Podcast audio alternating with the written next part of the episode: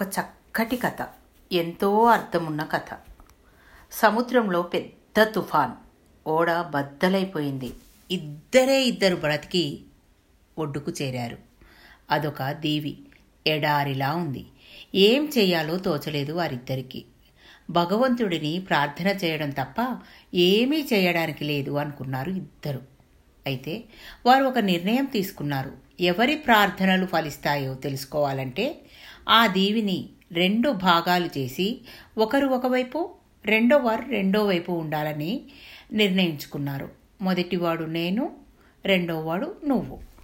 ఆ రోజు నేను భగవంతుడా నాకు ఆహారాన్ని ఇయ్యి అని వేడుకున్నాడు. మర్నాడు ఉదయం అతడు చూస్తే అతడికి ఒక అరటి చెట్టు మగ్గిన పళ్ళతో కనిపించింది. పాపం నువ్వుకు ఏమీ కనిపించలేదు. ఇలా ఒక వారం గడిచింది. నేనుకి ఒంటరితనం చికాకు అనిపించి నాకు ఒక భార్యను ఇవ్వు అని భగవంతుణ్ణి ప్రార్థించాడు. మర్నాడు ఒక ఓడ తమ ఓడలాగే బద్దలయ్యి ఒకే ఒక అమ్మాయి ఈదుకుంటూ ఒడ్డుకు వచ్చింది. ఇద్దరు హాయిగా కాపురం చేసుకుంటూ ఉన్నారు.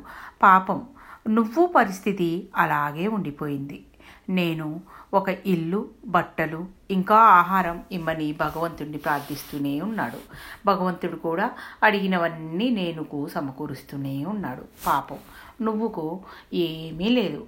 ఆఖరుగా నేను భగవంతుడా నేను నా భార్య మా ఊరు వెళ్ళడానికి ఒక ఓడ పంపించవా అని ప్రార్థించాడు. ఆశ్చర్యం.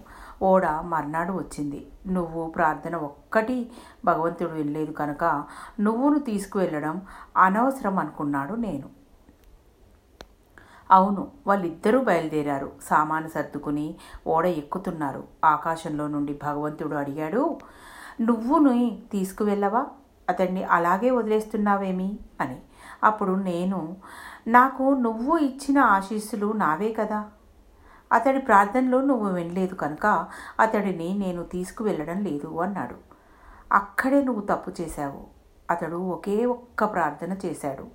అతడి ప్రార్థన వినే నేను నీకు ఇవన్నీ ఇచ్చాను. అతడు నా స్నేహితుని ప్రార్థనలు ఫలించాలి. అలా చెయ్యి భగవంతుడా అని ప్రార్థించాడు. అందుకే నీకు ఇవన్నీ సమకూరాయి అన్నాడు భగవంతుడు. మనకు లభించేవి అన్నీ మన ప్రార్థనల వల్లనే మనకు లభించడం లేదు. మన స్నేహితులు తల్లిదండ్రులు సహృదయుల ప్రార్థనలు దీవెనల వలన మనం భగవంతుని దయను పొందుతున్నాం. పక్క వాళ్ళ గురించి మంచిగా మాట్లాడకపోయినా పర్లేదు. చెడుగా మాట్లాడవద్దు. అందరూ బాగుండాలి. అందులో మనం ఉండాలి థ్యాంక్ యూ. మీ పద్మజ.